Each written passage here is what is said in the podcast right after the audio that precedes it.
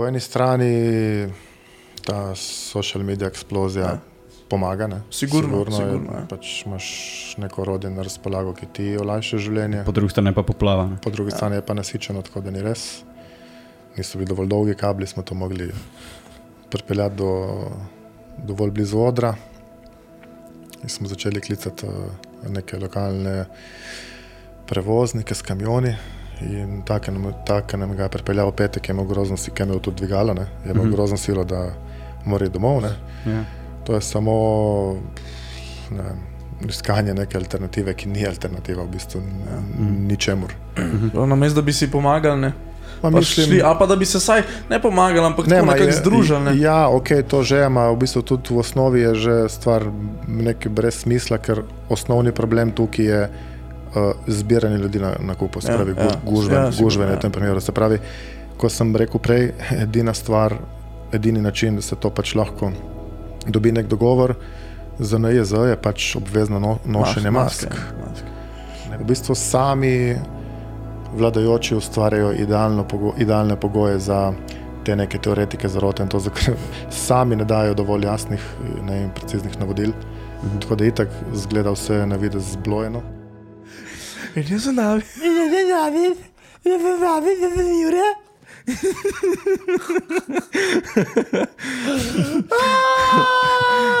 Jaz sem Jure, vse kar je pod 140 stopinj je slabo. Ja, jaz se nisem več pripravil na ta podcast in zdaj improviziram. In vidim, vidim, da mečemo stran film track, oziroma prostor na pečatovi kartici, pizda. Um, Pizda mora biti zraven, ker je del pizda. prostora na tako, kartici. tako. Ajde, zadnja, pa pa subtero. Živijo, moje ime je Juri Moje ime je David. in ponovno spremljate Backstage podcast. Podcast, kjer se pogovarjamo o zakolisju glasbene industrije. Današnji gost je kdo, David? Današnji gost je Damir Hoffman, Damir Hoffman, DJ organizator, in človek, prijazen človek, prijatelj. Zelo prijetna oseba in pa predvsem organizator, začetnik eh, dogodkov Real Out Events.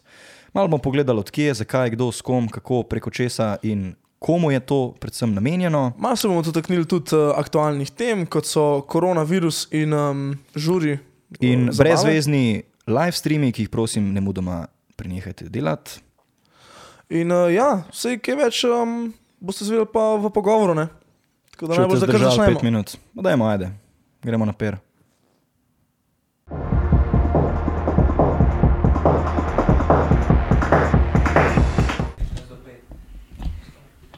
Sulemani, ragazzi.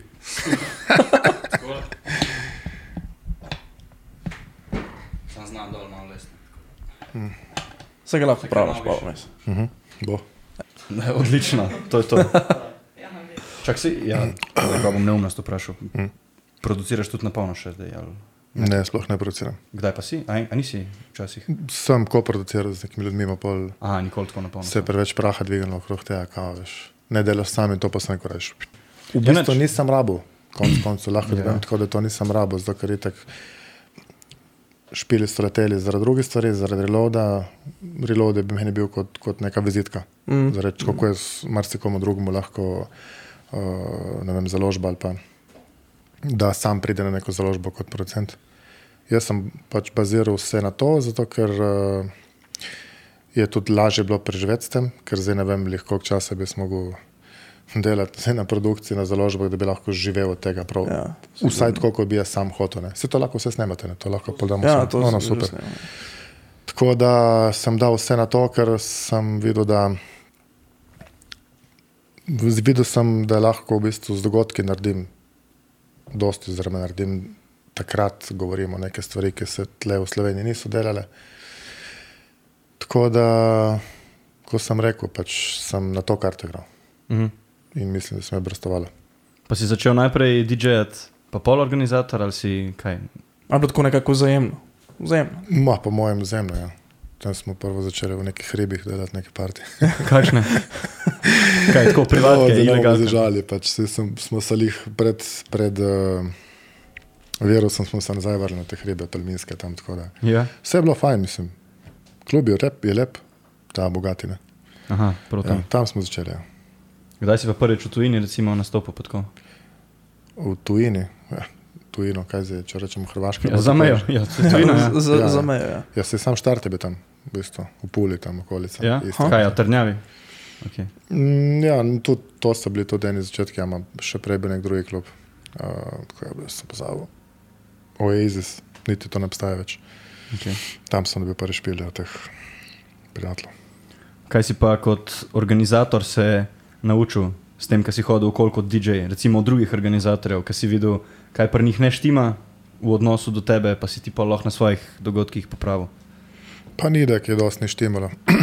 No, ali pa če je bilo kaj tako dobrega, da si rekel, to pa moram tudi pri sebi. Recimo, ja, tudi ko se je kdaj zgodilo. Kaj Ja. je bilo kaj tazga?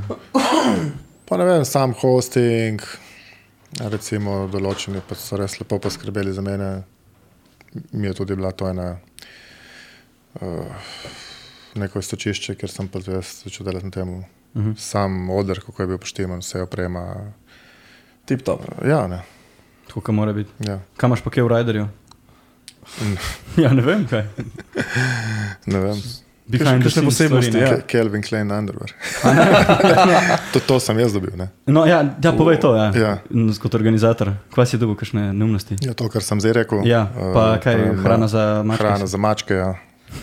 Smo to dali enemu na mizo gor. Kaj za vraga? Ja, pa ginger root, korenine, razno razne. Ja, Dobro, pač drinki ne pomenijo, to je itek. dobro, to je klasika. Ja. Ja, kaj pa, že to smo se zdaj čisto zapletli. Dobro, se, v bistvu smo tako nekako začeli, da sploh Ja. ne veš, ali smo začeli ali zdaj Se tako je kvane. prav. No, tako ja, je prav, se tako v bistvu prav. Pogovor nekaj steče. Um, kdaj se je pa reload začel? Že pred 2000, od takrat glih enkrat. Ma ne. Kasneje. Jaz sem, mislim, s svojimi žuri smo začeli že od 2002. Brez nekih posebnih brendov, pol smo začeli tam 2-3 s temi Kestel Party v gradu Vipože, to je današnja vila Vipože. Uh -huh. To so bile kar tako uspešne zadeve. Nisem delal sam, to sem delal v kolaboraciji z nekim lokalnim kulturnim društvom tam, Briškim. In uh, potem sem pa, ker je tudi moj naravi, tako sem želel polno oblast pač nad, nad organizacijo, potem sem začel z relodom, za temi projekti. in To je bilo 2007. Mhm. Kje se je pa sploh porodila ta ideja, oziroma kako si prišel do tega, si že prej poslušal to? Ali, um, iz katerih, kaj je tvoj background, kaj, kaj je tvoj glasbeni background? V smislu, jaz sem poslušal, ne vem, do 12 let samo hip-hop. ne. Mhm. A si ti tudi, a si že celo življenje poslušal tako nekako bolj elektronko, pa to? Ne, prej tudi kakšen, ne ne, jaz sem v svojih najstniških letih bil dosta v Punk. nekih action sports in tako je. Aha, aha. Kaj je? Skate, ne, Pa... board, ne bordam še vedno aktivno. Tako da vemo, k- kjer zvrsti so Free, freestyle. korelati s tem. Ma, pač punk pač? rock, hip-hop, tudi en čas mi je bil tudi všeč. Tako, no, neč kaj preveč uh, z elektroniko. Aha, Kdaj kot kot prišel, potegnil no? pol, ja. je. Kdaj si prišel? Mislim, ni enega dneva, ampak tako, približno, ko je tranzicija. 1999, 16. maj. 31. oktober. Ura, veš, ura. Ja, čakaj. ker so me naložili v avto in peljali ga viole. A ne? Aha. Ja. A ja, ok, dejansko. In kaj? Čigav je event? Ja, ne vem. Kaj, Kdo pa je vrtel? Kaj je bil za en kdo event? je vrtel? DJ Rush je bil s svonem. Uf, to je bilo takrat. To je bil kakšen Halloween party. Ne? Ja, to je hard techno, ne? DJ Rush. Ma Ja, dobro, takrat je bilo. No ja, bolj hard varianta. No. Ja. Ne vem, si, no, bom se spuščal to. Uh, ne vem, če je bil Halloween, se ne spomnim točno. Ne čudnega, da se ne spomnim. Ja. Mm. Če sem imel sploh že takrat te fore, veš. Halloween pa to. Ja, kaj pa pol reload? A To ste bili samo v Marko Polo ali so še kakšne druge lokacije, poleg unga, ta prvega gradu ali kako se rekel? Ne, ne, grad je bil. Ni bil še reload. Kestel Party je bil brend. Aha, ok, ti še ni bil reload. Ne, bila zanimiva stvar, notro v podzemlju. Ja, in kako ste pol kleti celo od- logistiko zrihtali? Od, od grada. Ja, poklicali smo, ne bom zdaj, ena izmed najbolj kvalitetnih uh, Dober, ja. slovenskih servisov. Martin Audi smo imeli not. Ja? Ja, res Kaj pa ne vem, elektriko, šanke, bla bla bla, kako ste to? Ja, agregati pa to. Ja, no, ja. Ali ne, čakaj se, ali je bil tam agregat potreben ali ne. Mislim celo, da ne. Ali ne je bil, ja, je bil. Je bil, je bil. Od zadaj smo imeli, zadaj za odrem je bil. Pa Ja. to si vse ti na telefonu, hej, ja, lahko ima to. Ne, te pravim, to. takrat nisem bil sam, takrat smo delali skupaj z nekim Aha, no, kulturnim ja, društvom, ja, ja, ja. lokalnim. So pomagali pol, oziroma. Ja, smo sodelovali, Ja. skupaj smo delali. Aha. Na kjer moj event je pa polno stranje z agregatom, ker kamioni niso bili dosti. Na pulzu, Puls, ja, kje je to bilo? zeleni gaj. Aha. Kdaj pa? Ja, od 2-6 naprej. 2-16. Ne vem, Do- se, kdaj ste do- imeli tisto z agregatom, ki si rekel, zgodbico, lahko to malo poveš. Ma Ja, to je bilo tam 2-9. Ja, najeli smo agregat pri enem podjetju. Vprašal sem, če vse, kar je treba zraven, in rekel, ja, vse je tukaj. Pol smo to šli iskati v soboto do povdan ne, z nekim prevoznikom, je to pripeljal tja in ni bilo vse tam. Ne. Ni bilo, agregat je bil brez teh Prekolce, ne. Ja, brez omarcev, v bistvu, brez otičnic, brez vse to je bil v bistvu agregat za na, gradbišče tam. Ja. Direkt kable noter, ne. Tako pa- ja, ta Oh, varianta. shit. In pol smo mogli iskati v zadnjem trenutku to, pri okoliških štromarjih in tako dalje. Pol je bila druga varianta, da niso bili dovolj dolgi kabli, smo to mogli pripeljati do dovolj blizu odra. In smo začeli klicati eh, neke lokalne prevoznike s kamioni. In nam, tak nam ga je pripeljal v petek, je imel grozno, ki je imel tudi dvigalo, ne, je imel mm -hmm. grozno silo, da mora iti domov. Ne. Ja. Pa smo jo prosili iz poizkusa v poizkus, ker smo v bistvu ne tri, štiri te kamione storili uh, in pritja. In oni jih probejo tudi naložiti na, Ja. na In majhne In sam, In sam znižal jih je, ne. bilo pretežko. Ja, stresa toliko, da ni res. In polnoč. Ste pa zrihtali. Pol smo zrihtali, pa smo na avto vleko odbili. Ja. Smo na avto vleko naložili, pa pravi gor v lanem. Grozljivka. Ja, no, ampak na koncu eh, je neki ratelj. Ne? Je Koliko, ratalo. na, koliko naprej pa se pogovarjaš s kakšnimi international DJ-ji, temi ta velikimi imeni, ki jih bukate? Koliko naprej gre cela To ta zdaj, organizacija? Ta, to se zmeri, da, zmeri bolj daljša, najprej je bilo 3-4 mesece, zdaj smo že na pol leta tudi mm. več kot pol leta. Sprav, artisti rata je tako bolj znani, več bukan, mislim, bolj so bukani za naprej, ne. Mm. Se sam mm. podaljšuje. kako. Točno to. Kako pa kaj promocijo načrtujete za posamezen event? Ma, načeloma je to, Ne kako kaj budžet razporedite, kako naredite grafike, a se to z DJ-jem zmenite, mora on potrditi, ali oni kaj svojega pošljejo. vedno mora agencija Tako. potrditi. Karkoli gre ven online, je, mora biti potrjeno Ampak oni, oni to naredijo, ali vi sami pa potrdijo? Mislim, Ne, mislim, odvisno je, oni imajo njihove template v preskitu, aha, no to je. pa je sam, da če so nam všeč template, koristimo template, če nam template niso všeč, rečemo, da pač bomo zbrali naš dizajner in naredimo sami. Uh, ja, pač dizajnera svojega imamo in to je to. kot vsi. Kako pa kaj s promotorji delate? Mislim, koliko se ponavadi proda kart v predprodaji, pa koliko ponavadi še čakate na, mm. na vhodu, recimo.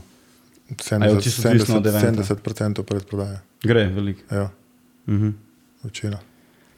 Kaj pa, pa, pa, Online in preko Ja. ja. promotorjev kombinirano, v glavnem 70%. 70 postane. kaj pa gledaš pri kakšnih eh, mlajših vem, artistih v Sloveniji, preden jih bukaš za reload? Kaj ti je pomembno, kaj opaziš, recimo, kaj ti pritegne pozornost? Pa, v bistvu tako, itak je, jih imam že, ljudje se itak sami ponujajo, tako da v bistvu niti ne rabim. No, vse, ampak na, na kakšen način pa izbereš, če se ponuja? Je pač na stil muzike. Mhm. To mi je najbolj. Kaj vrti? Ampak kaj, odvisno na event ali že tako generalno? Zelo tako Malo, malo, tudi malo, tudi na event ima načeloma pač stil muzike, če mi všeč njegov glasbeni zbor, ga blokiram. Sprav, ga pokiraš in pol ostale akte okoli njega probaš nabrati. Ne? Da probajo nekako. Ja, v bistvu okoli okol headlinera se dela. Okol, vse okoli okol headlinera, mislim. Ja, mislim, da ima nek smisel. Če ja, ja, neka zgodba. Koliko ste imeli pa kaj datumov skenslanih oziroma logističnih zafrkavanj zaradi virusa, ja, bolj ali sem, manj namišljenega? jaz sem imel tam konec februarja, začetek marca, sem imel že ne vse sobote, ampak sem imel date sobote potrjene do, do avgusta. Skozi. Kot Hoffman. Pač, Ja, kot ne DJ. vse sobote, ampak sem že marca imel že za avgust in tako dalje. Mhm. Inač, pol se je to polno še naprej in mislim, polno naprej, si v bistvu pol konc marca je bil že ta problem. Opa, ja, 13. Ja. naprej. In potem se je začelo, tam smo z tistim 17. marca, ne vem kaj je bilo, bi mogel Ilari Alicante biti Marko Polo. Mhm. Ja, To je, se je pol začelo in od tam naprej pa vse nekaj. 80% stvari je šlo, kaj smo spirali, dva, Pa ste sam cancel ali ste naprej na naslednje datume dajali? Smo dali naslednje datume, ki so se pol tudi naslednji datum pol spotoma cancelili. Pa še to se Recimo bo Fresh Way Festival v Bosni je bil planiran za 10. august, Ja. pa smo premaknili se, je premaknili to na, na september in tako tudi september. Več od tega. Ja. Kaj pa kot reload events? Koliko ste imeli načrtovanih partijev zelo za poletje? Ja, pač speljali smo Ilari Lekanta, smo speljali, to je bil otvoritveni, Nina Krevic, mm -hmm. potem bi mogel biti še Sven Vat, 6. september, Ojo, to smo odpovedali. ja. Odpovedali smo otvoritveni dogodek, ki bi mogel biti maja meseca, je bil uh, Zoneveld Mhm. in tako. Mislim, kar, ve- kar velika imena. Ne? Ampak tako, um, glede na te, um, ki so vas skenirali, oziroma kaj korona pač uh, prekinila vse to, ste dobili te fije, pa to kaj nazaj ali. Uh, Um, ker smo videli, oziroma ker sem videl, zakaj se gre, nisem pristal sploh na nobene uh, Ha, ni- advanced payments. Aha, ok, ok. Čisto nič. niste nič naprej. Mislim, probali so, da bi to pač uh, dali naprej, ampak jaz sem povedal, da enostavno ne bo šlo, ker je situacija taka, kot jo vsi vidimo. In da k večjemu letalska karta, kakšna in še to, recimo vem, dva tedna prej, in ostalo mm. pač, da osem dni prej ne kažemo, in to je to, in so se pač strinjali. Mm -hmm. Pa so štekali, mislim, So logično, štekali, ne, ja. logično. Potem sem vmes, uh, potem je bil cel twist poleti, ne? ker smo mislili, da skanter, reload kantera ne bo nič. Sem začel planirati v Sloveniji, ta uh -huh. puls spet, ko smo Ja. dali van Julian Jever pa Shadow Obscure Shape. Okay. To, je- to je bilo zunaj lahko ne vem, deset dni, če je bilo. Ja. Pa smo mogli spet dol, ne? ker so To pač spet spet ja. dali na 50. Ne? In tam recimo tudi, to je bilo isto. So, ker je bilo itek že znana ta situacija s COVID-om, da se pač eventi dajo ven, pa, pa se spet nekaj spremenja, cancel. In to sem jim povedal, da je itek so tako nesigurni časi, da Ja. ne bo nič, no tam recimo smo eno letalsko karto kupili in te so zgodili to edino, kar je bilo. Ker si omenil Kantero, kako ste, kako ste pa tam sploh začeli delati, kakšna je tam organizacija? To je prav reload event ali vi pridete Ma, pa samo tam program smo- naredite? Tam se je začelo tako, da je, da je lastnik mene dobesedno, jaz njih sploh nisem poznal. Um, dobil sem prvi telefonski klic, človek se je predstavil, kdo je, da je pač lastnik kluba in uh, direktor podjetja, ki ima tam vse to, te gostinske obrate na česi in da vidi, kar delamo v Novi Gorici in da bi podobno rad delal to dol. Mhm. Začel to delati. No. To je pač bil en tak res lep poziv. Pa smo se dobili na sestanku in povedal, je, kaj želi, kako si je zdaj predstavljal način sodelovanja. Nam zastavil, mislim, mi zastavil vprašanje, kako bi pač eh, nam bilo ok. Ja. In nič, ker je bilo to tako um, iznabavno, ker enkrat smo predstavili to pol še en sestanek naslednjič, da sem tam te malo stvari prespal in to, in na drugem smo pol v bistvu postavili Potrdili. sistem uh, organizacije, ki v bistvu peljemo še danes naprej. no. Od kdaj, se, od kdaj se pa dela v Kanteri? Koliko je par let? Od, Mislim z reloadom. od 2016, mislim, da je bil prvi dogodek, Kdo pa je bil prvi? umek. Umek. Umek. Ja, Slovenija. Um, zdaj v zadnjih časih gledamo, kako, kako potekajo te koncerti, v bistvu neke alternative koncertov, ki smo Mhm. ograjeni, ko ene, ne vem kaj, ovce, da ne rečemo, bla, bla, bla. Mhm. Kaj se ti kaj o tem zdi? A je to smiselno? Ne, Ali raj sploh ne bi Sigurno več? ne. ne, ne. To, Bolj je, to je samo ne vem, iskanje neke alternative, ki ni alternativa v bistvu ja. ničemur. Pač ljudje gremo ven zato, da se družimo, da se zabavamo, da smo skupine. Se pravi, ne bomo zadeli predite, da bomo tam Sigurno. v čajbah nekih, oziroma se tiščali ob eni mizi ali pa se prejih in tako. Ja. Sploh pa naša scena, ki je plesna elektronika, mislim, ni nobene logike s tem. Nisem niti pomislil, da bi se lotil karkoli delati po takšni pogoji. Kako so pa v Italiji to reševali, ker so imeli en čas kar redno dogodke, pa so pa spet skenslali. Ja, Tukaj ni, ni na krevec, je bil zadnji dogodek. Tam, pač v- mas, maske so bile pogoji in kaos, socialno distanciranje, Ne. koliko je bilo. Pa, Kao ne, ja. čeprav smo imeli kontrole, ampak v bistvu bolj so maske gledali kot uh, So- socialno distanciranje, ki itak mm. je utopično pričakovati, da boš ti najprej rediti Ja, ja, socialno razumem. distanciranje. Ampak mislim pa, da bi lahko recimo sprejeli maske. Ne? Mhm. Čeprav imam tudi svoje mnenje glede tega, ampak recimo, če že moramo, sprejemamo te maske na veritvah in pač smo z maskami in enostavno redarji kontrolirajo, koliko se to spoštuje, tako kot kontrolira, lahko da se spoštuje, da se ne kadi. Kar je še bolj težko gledati, zdaj posameznik doma čik v roki in tako naprej. Mm. Masko pa še prej vidiš doma ali do nima. Ne? Ja, itak. Se pravi, mislim, da bi bilo smiselno delati na tem, da bi tem našim specialcem iz NJZ ne, pač dobili nek dogovor, da delamo preditve in da se pač nosi maske, dokler ni uh, boljše alternative, ne? oziroma dokler se ne umiri to stanje. Kaj pa s tem na Facebooku, ki si prej omenil, da se, da se dela neka jasna linija med koncerti in med klubi? Kakšno je tvoje mnenje? Kle? Ja, to sem zdaj te dni zasledil, ja, ker se je ta sindikat od, od, odprl, da so imeli prvi miting z predstavniki NJZ in da so že potegovali neke ločnice med uh, koncerti in med ostalimi prireditviami.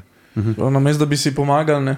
Ma Pa šli, a pa da bi se saj ne pomagali, ampak ne, ma nekako združili. Ne? Ja, ok, to že ima, v bistvu tudi v osnovi je že stvar nekaj brez smisla, ker osnovni problem tukaj je uh, zbiranje ljudi na, na kupu, se Ja, pravi, ja, ja, gužve, ja, ja, ja. na tem primeru. Se pravi, ko sem rekel prej, edina stvar, edini način, da se to pač lahko dobi nek dogovor za NJZ je pač obvezno no, nošenje mask. ja, maske. Ne pa ne vem zdaj, kakšna je razlika med. Ja, ok, če hoče delati koncerte s sedežnim redom, ne vem, tudi ljudem, ki hodijo na koncerte, komu je interes, uh, ukolikor ni za to klasična glasba ali pa neki, Ja. komu je všeč biti tam zdaj po sedežnem redu, biti, ne? po mojem, večini ne. Tako da bi bilo smiselno delati, kot sem preomenil, da, da se dobi nek dogovor, da je pač obvezna maska. To sem tudi pri pulzu, jaz, uh, ko sem hodil delati poleti. Um, je pač iz 500 so dali pol na 50, oziroma je bilo, da uh, če dobiš pozitivno mnenje na JZ, da lahko delaš. Ne.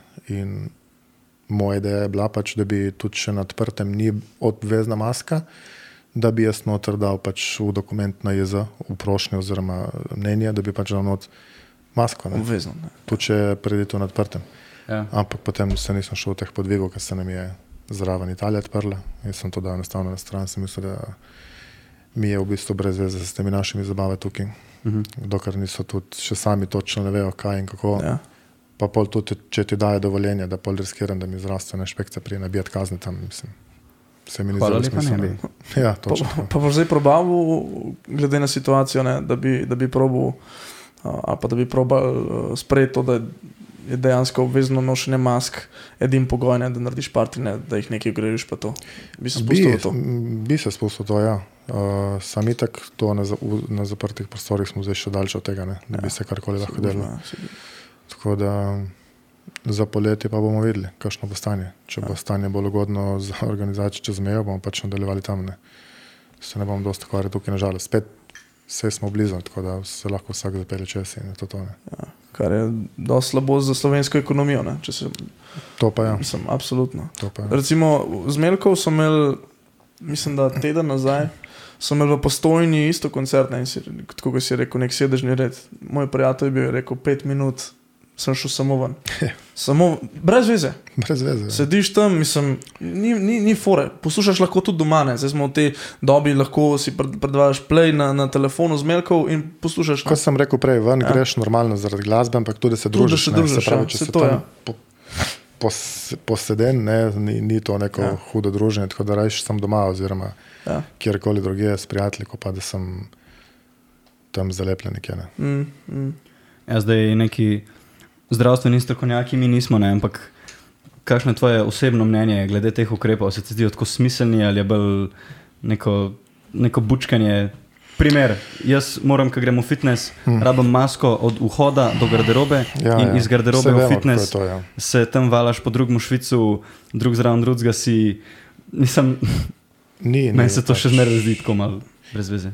Ni, se tudi, ko sem, mislim, da sem jih v mladini, en članek od mladine zasledil, da v bistvu sami vladajoči ustvarjajo pogo, idealne pogoje za te neke teoretike zarote in to, kar sami ne dajo dovolj jasnih ne, in preciznih navodil. Mhm. Tako da itak zgleda vse na videz zblojeno in potem Mm. so to idealni pogoji, res so v bistvu tudi ostali neki pametnjakoviči, ki to niso, ne, uh, dajo v javnost s takimi drugačnimi mnenji, ki tudi jih ne podpiram niti približno. Ne. Tako da stvar je tle delikatna. So še stvari, ki jih morajo raziskati, ampak na splošno se mi zdi, da je ta stvar to zaostrovanje, da je šlo malo, vseeno malo čez mejo. no. Mm. Ker spet ni, ni, ni mislim, meni se mi to ne zdi tako zdravstvenega vidika, prav tako halo, da bi zdaj mogli prireditve zapirati, pa to pač maske, daš gor, ok, imamo nek problem, da imamo, pristajamo na to, ampak da zdaj moramo prav ugašati cele sektorje, zaradi tega se mi zdi malo preveč. Mm. Kaj pa prva spreload, bo kakšen dolgoročen vpliv ali, Ali misliš, že da ni mogoče? panike? Kako to? Ja, ne vem, z denarjem pa tako, boste prišli normalno čez. Mislim, Mislim, ali, ali, se, normalno. ali se toliko pozna, da ni dogodkov, da ni tega cash flowa. Ali, Pač dogodkov je? ni, vsak se mora znajti uh, po No, no, to svoje. je. zdaj, ne, a veš, mislim, ne bo, ne bo valjda konc reloada, ker, ker neki teh promotorjev ja, pa tega naj bi propadali. ne. Ustvarjamo prihodke na drugi način, Ja. vsak, ko ve in zna. Mhm. In uh, kadar se bo, takoj, ko se pač odpre, da se lahko dela, smo v akciji, to se je videlo. Ko so rekli, da lahko delamo do 500, smo šli takoj dati pulz ven. Ja. Ne, tako kot dajo v zeleno luč v Italiji, se začne delati tam. Se pravi, smo samo v stand-byu, ni to, da. Da se zdaj pa ne dela. treba pa je gledati dela. naprej, ne. Ja. Ja. No, dobro, če malo prešaltamo iz teh kvazi zdravstvenih tem, ko v bistvu Ja, malo bolj že- podajamo mnenja, v bistvu noben ne ve, prav kaj ne. Ampak dobro, se, kdo pa realno. Uh, Dej povej, kako si Marjana spoznal? Marjana, Ja, uj, se ne spomnim. že tok nazaj. Hm? Lih zadnjič sem sem videl na Facebooku, je bila obletnica, ne vem, neka 9, 10, kaj sem, tako da je že dosti. Ja, dobro, na Facebooku, kaj pa v realnem. Ne, ne, ne vem, dosti časa se ne spomnim. Mm. Hm? Kaj pa, ne vem, z Umekom, kdaj ste se prvič začeli sodelovati? Na kakršen koli način. Ja, no, pač jaz sem umika bukiral parkrat. To v bistvu tudi edino, kar je bilo, recimo, če lahko to rečemo, stelovanje. Uh, prvič sem ga lih 2016, mislim, da. A ja, ne prej, nič. Prej je bil nedostopen. Ja. Ja, tako je bilo. Večinoma nastopov v Sloveniji so jih upravljali v lastni režiji, tako da, Aha, okay. kar je razumljivo, zakaj pa da ne. Kaj pa imaš kakšno vizijo za naprej z reloadom? Ali, je, ali si Uh, dosegel recimo na, ne na velikosti, pa na artistih nek nivo, ki no, tako so svetovna mislim, imena. če no, spustimo tako- zdaj problem COVID-a, Ja, valjda, kot da ga ni, Ja, ja. kakšna bi bila vizija, ker zdaj pač Ja. čakamo, kaj bo vse. Ja. Kaj imaš tako na splošno, kam, kam gre reload? Um, pač klubski format žurk ostaja, ki ga več kot toliko ne mislim spremeniti, ker mm. je pač ok, tako kot je. Mm, mogoče, če bi bila varianta še to delati po drugih klubih, ne vem, kje v tujini. Kaj da bi brand razširil? Ja, recimo, ne. čeprav Okay. vsaka, vsaka regija ima že svoje lokalne uh, Promotorje. zadeve, aktivne. Da, ampak če bi bila varianta, bi zakaj pa da ne. Kaj pa na Amsterdam, Amsterdam No, to, Dance to, Event? to sem mislil, recimo, Greš. pač v kakšnih takih uh, formatih, tako ne. Kjer je Aha. že neki, kot Amsterdam event. Kaj, da bi se tam priključil v sklop programa? Tam bi nekaj bilo mogoče, ja, se so bili že bližnji pogovori v preteklosti. tako. Ja, kaj si pa iz osebnega, mislim, osebno poslovnega vidika, kaj vzel iz te konference? Kaj je tam kaj tazga? Kdaj si bil prvič, recimo? En kup žurene. Kako? En kup žurene. Ja, ok, to vidite, kaj pa poslovno? Si kaj Uh, odnesel iz tam? Sam, Vem, kontakte, nasvete. sam, že mar, Ideje, bla, par bookingov se je zgodilo posledično iz pogovorov, ki so začeli na Amsterdam Dance eventu, -huh. po razno raznih backstageh in tako. In potem smo to prenesli, to komunikacijo kasneje na mail in smo zaključili zdaj, ne? ampak začelo se je tam osebno. Ne? S kom pa si bil Tudi, kaj? tudi, tudi, bil, tudi so bili bookingi, ki so bili recimo, so se na mailih že zatikali, pa potem smo to pošiljali naprej, lih tam na Amsterdam. Ja, ker ste se kaj uživo videli pa to. ja ker smo se uživo glih, ko si, glih, si omenil to uživo, ne? Ja. A se ti zdi, če bi še enkrat zdaj začel, bi ti bilo lažje začeti, imel 20 let nazaj, ker je bilo vse bolj ta pristno uživo, ni bilo toliko um, teh uh, mailov, telefonov, ne? vse si mogel v neki fizični obliki pošiljati, a bi lažje zdaj začel. Ne? Ma, težko ti rečem to zdaj. Ja. Po eni strani ta social media eksplozija Ja. Pomaga. Ne? Sigurno, sigurno, sigurno, je, ja. pač imaš neko orodje na razpolago, ki ti olajša življenje. Po drugi strani pa poplava. Ne? po drugi ja. strani je pa nasičeno, tako da ni res. Se je tudi prej, ne vem, mm, v začetkih let 2000 je bila scena na nekem vrhuncu pri nas, govorimo vsaj. Uh -huh. In uh, se je zgodilo, da sem jaz delal urke in je bil še ist, na isti večer, eh, je bila Lipa, je, bil, je bila ambasada Gavioli, ja. še kakšne manjše zadeve. Se prav spomnim, prav ta, prav ta pri, ja, točno to je, Maribor recimo, kaj. In prav vem, enkrat smo imeli, ne vem kdo je bil, uh, Rino Čerone Ditron v tem našem Kestel Partiju v Ljubljani je bil lepi, kar je leke boš pa še ne vem kdo, pa še v ambasadi je bilo ne vem kaj. Mislim, Ja. ni, ni, ni, bil prav, ni bilo prav lahko na to takrat delati. No. Ampak takrat, recimo, takrat, če pogledaš na edini medij, ki si ga ti dobil, um, sem ne govorim ti, ampak ki ga je človek dobil, uh, nove muske je bil v bistvu v klubih. Ne? Od DJ-jev, ki so hodili vsak vikend v, v Nemčijo, v Avstrijo, ne? na Dunaj, um, Ja, ja, kamor poplate. Ne? Ni, bilo, ni bilo na telefonih, pa to ne. In um, se mi zdi, da tudi zato je bilo takrat. Ne, da je bilo lažje, ampak da je bilo več ljudi, ne? da je bilo večja tudi skupnost. Ne? Da so se, po, um, tudi ko so se pogovarjali s Šarkom, um, je bilo takrat vse polno. Isto tim je rekel, ne, ne vem, šest klubov po, po Mariboru, Ja, vse polno. vse No, polno. na vse to sem hotel Ja. reči in pa sem pozabil zaključiti. Ja, okay. V bistvu prav ta primer, ki sem dal, ki smo bili mi, pa lepo vse, lift, ko smo bili vsi polni. Ja, ja, ne. Točno. Kaj zdaj recimo sem. Pač Ja. Scena je cvetela, kot sem rekel, Ja, ne, da je bila ja, pač ja, na vrhuncu vrhuncu, in ja. je bilo dosti aktivnosti. In, Se pravi, takrat je bilo več klubov, pa v bistvu vse polno, ker je bila to scena na, vem, bolj razširjena. Kaj pa danes, ko se dva, dva večja dogodka že malo težko skrižata, ne? že hmm. celo v Sloveniji. Koliko se kaj pogovarjaš z ostalimi organizatorji po Sloveniji, tok, iz nekega fair, fair playa? Ne? meni ni problem, jaz to vedno, v igri. tudi, vedno mi ni bil problem primiti uh, meni telefon prvi v roke, pa poklicati koga. To Mm. je nekaj normalnega. No, enim Pa ni če najbolj. ma ampak- Ja, dobro, ok, enim ni, sem. Načeloma je zdravo to tako. Ne? Ja. Zdaj, je bilo tudi tako, da smo se slišali, pa smo ugotovili, da se jaz ne morem umakniti, pa da se tudi on ne more umakniti. Ja, pa smo pač delali, jebi ga, ne. ne. Ja, pač tako je. Ne? Mm. Upaš, upaš na najboljše. Ne? No. Klasik. Meni je v bistvu zmanjkalo tem, tako da, kaj pa vem, s časom smo kar v redu. Ne vem, bi ti še kaj tazga povedal, pomembnega, kaj pa vem. Nisem o tem razmišljal, sem bolj na vprašanje bil pripravljen. Ja.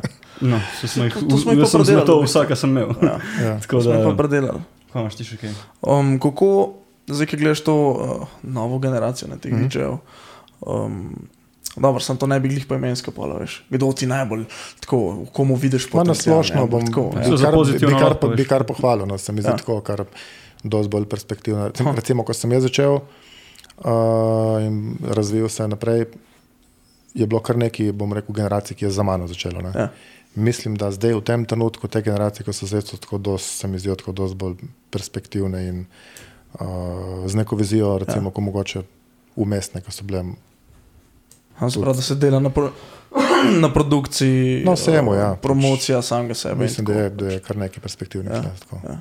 Prav imaš pozitivne misli za prihodnost. Jih imam, da elektronki. Ja, Dobro, hodo. ja.